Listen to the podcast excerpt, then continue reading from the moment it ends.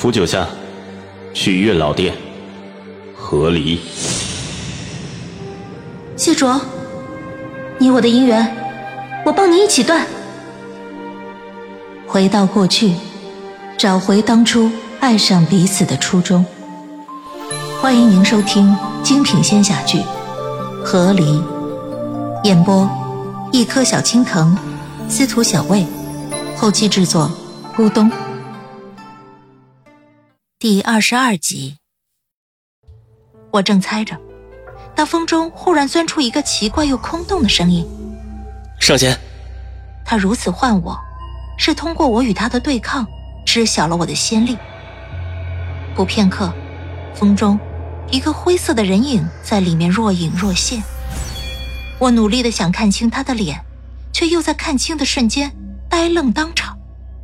这是昆仑的仙人，他穿着我再熟悉不过的昆仑守备军的衣裳，神色表情也一如寻常仙人军士，而他却诡异的开口说着：“无主有请。”我确信，他口中的这个无主。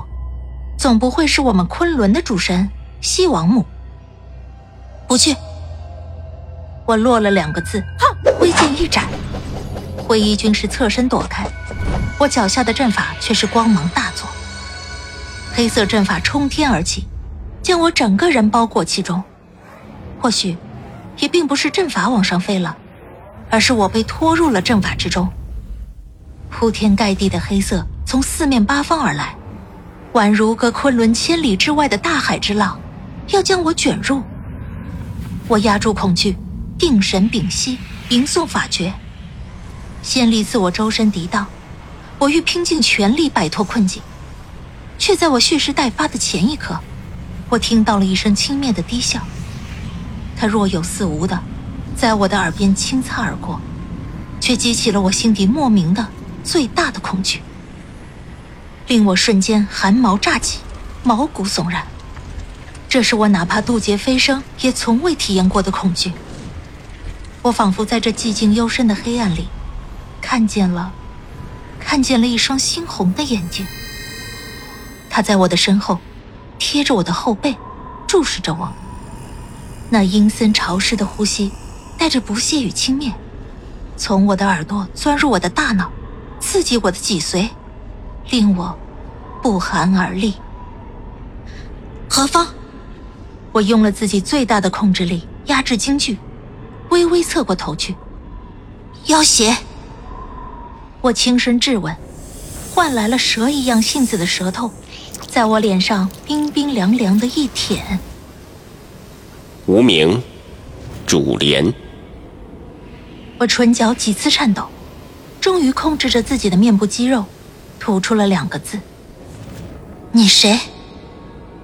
然后这个主莲一言不发。我没有善良到想去关心一个要挟的情绪。我趁他沉默的这个间隙，挣脱他的控制，转身挥剑，直取他的颈项命门。但带着仙气的剑刃，却犹如砍在了一个坚不可摧的石头上。当的一声，反噬过来的力量直接将我的虎口震破。血液溅出，我手上的仙剑也被震飞，而下一瞬间，我的剑却被一股莫名的力量拉扯着飘了回来，停在我的面前，但却是剑尖直指我的喉咙。剑柄缠绕着一股黑气，黑气的另一头，连接的是一个在黑暗中面目模糊的黑色剪影。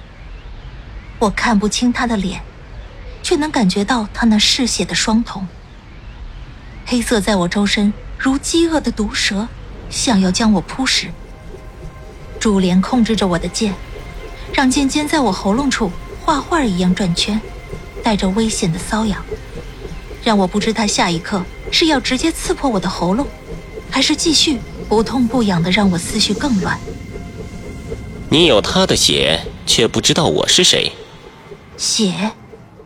是了，在回到这边来之后，谢卓提过一句：“只要我飞升的时候，他不给我喂血，我们的姻缘就算斩断了。”看来，主莲口中的那个他，除了谢卓，别无他选。但谢卓这些年给我的信息实在太少了。谢卓的血有什么特别？为什么特别？我有他的血又会怎样？这个主莲和谢卓又是什么关系？为什么知道这事？我简直对谢卓的世界一无所知。妈的，谢卓，结假婚！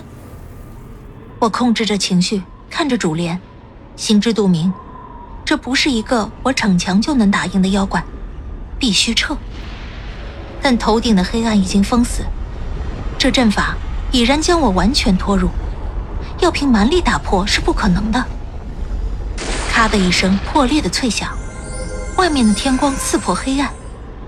我仰头一看，电光火石之间，一记长剑从天而降，直接斩断绕着我脖子的剑尖。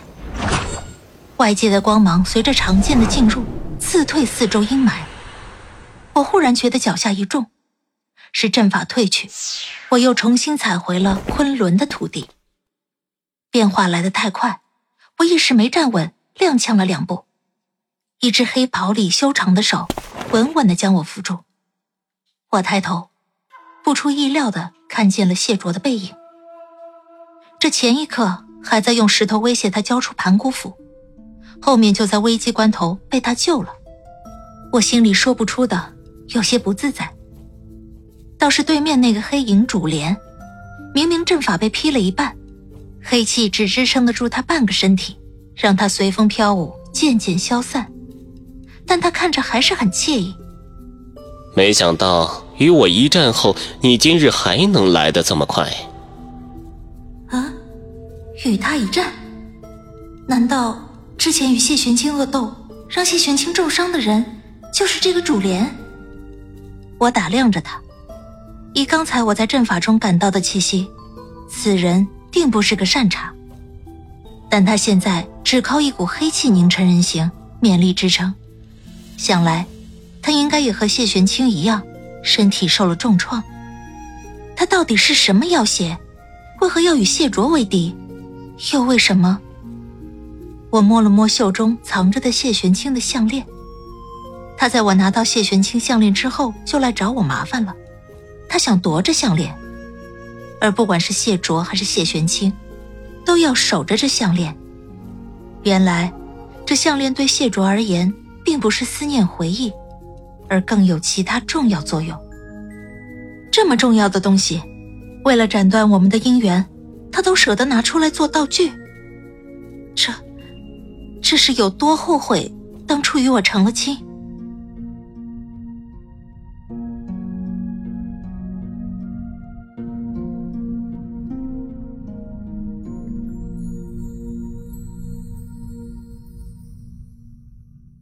亲爱的听众朋友，本集已播讲完毕，感谢您的收听，欢迎订阅，我们精彩继续。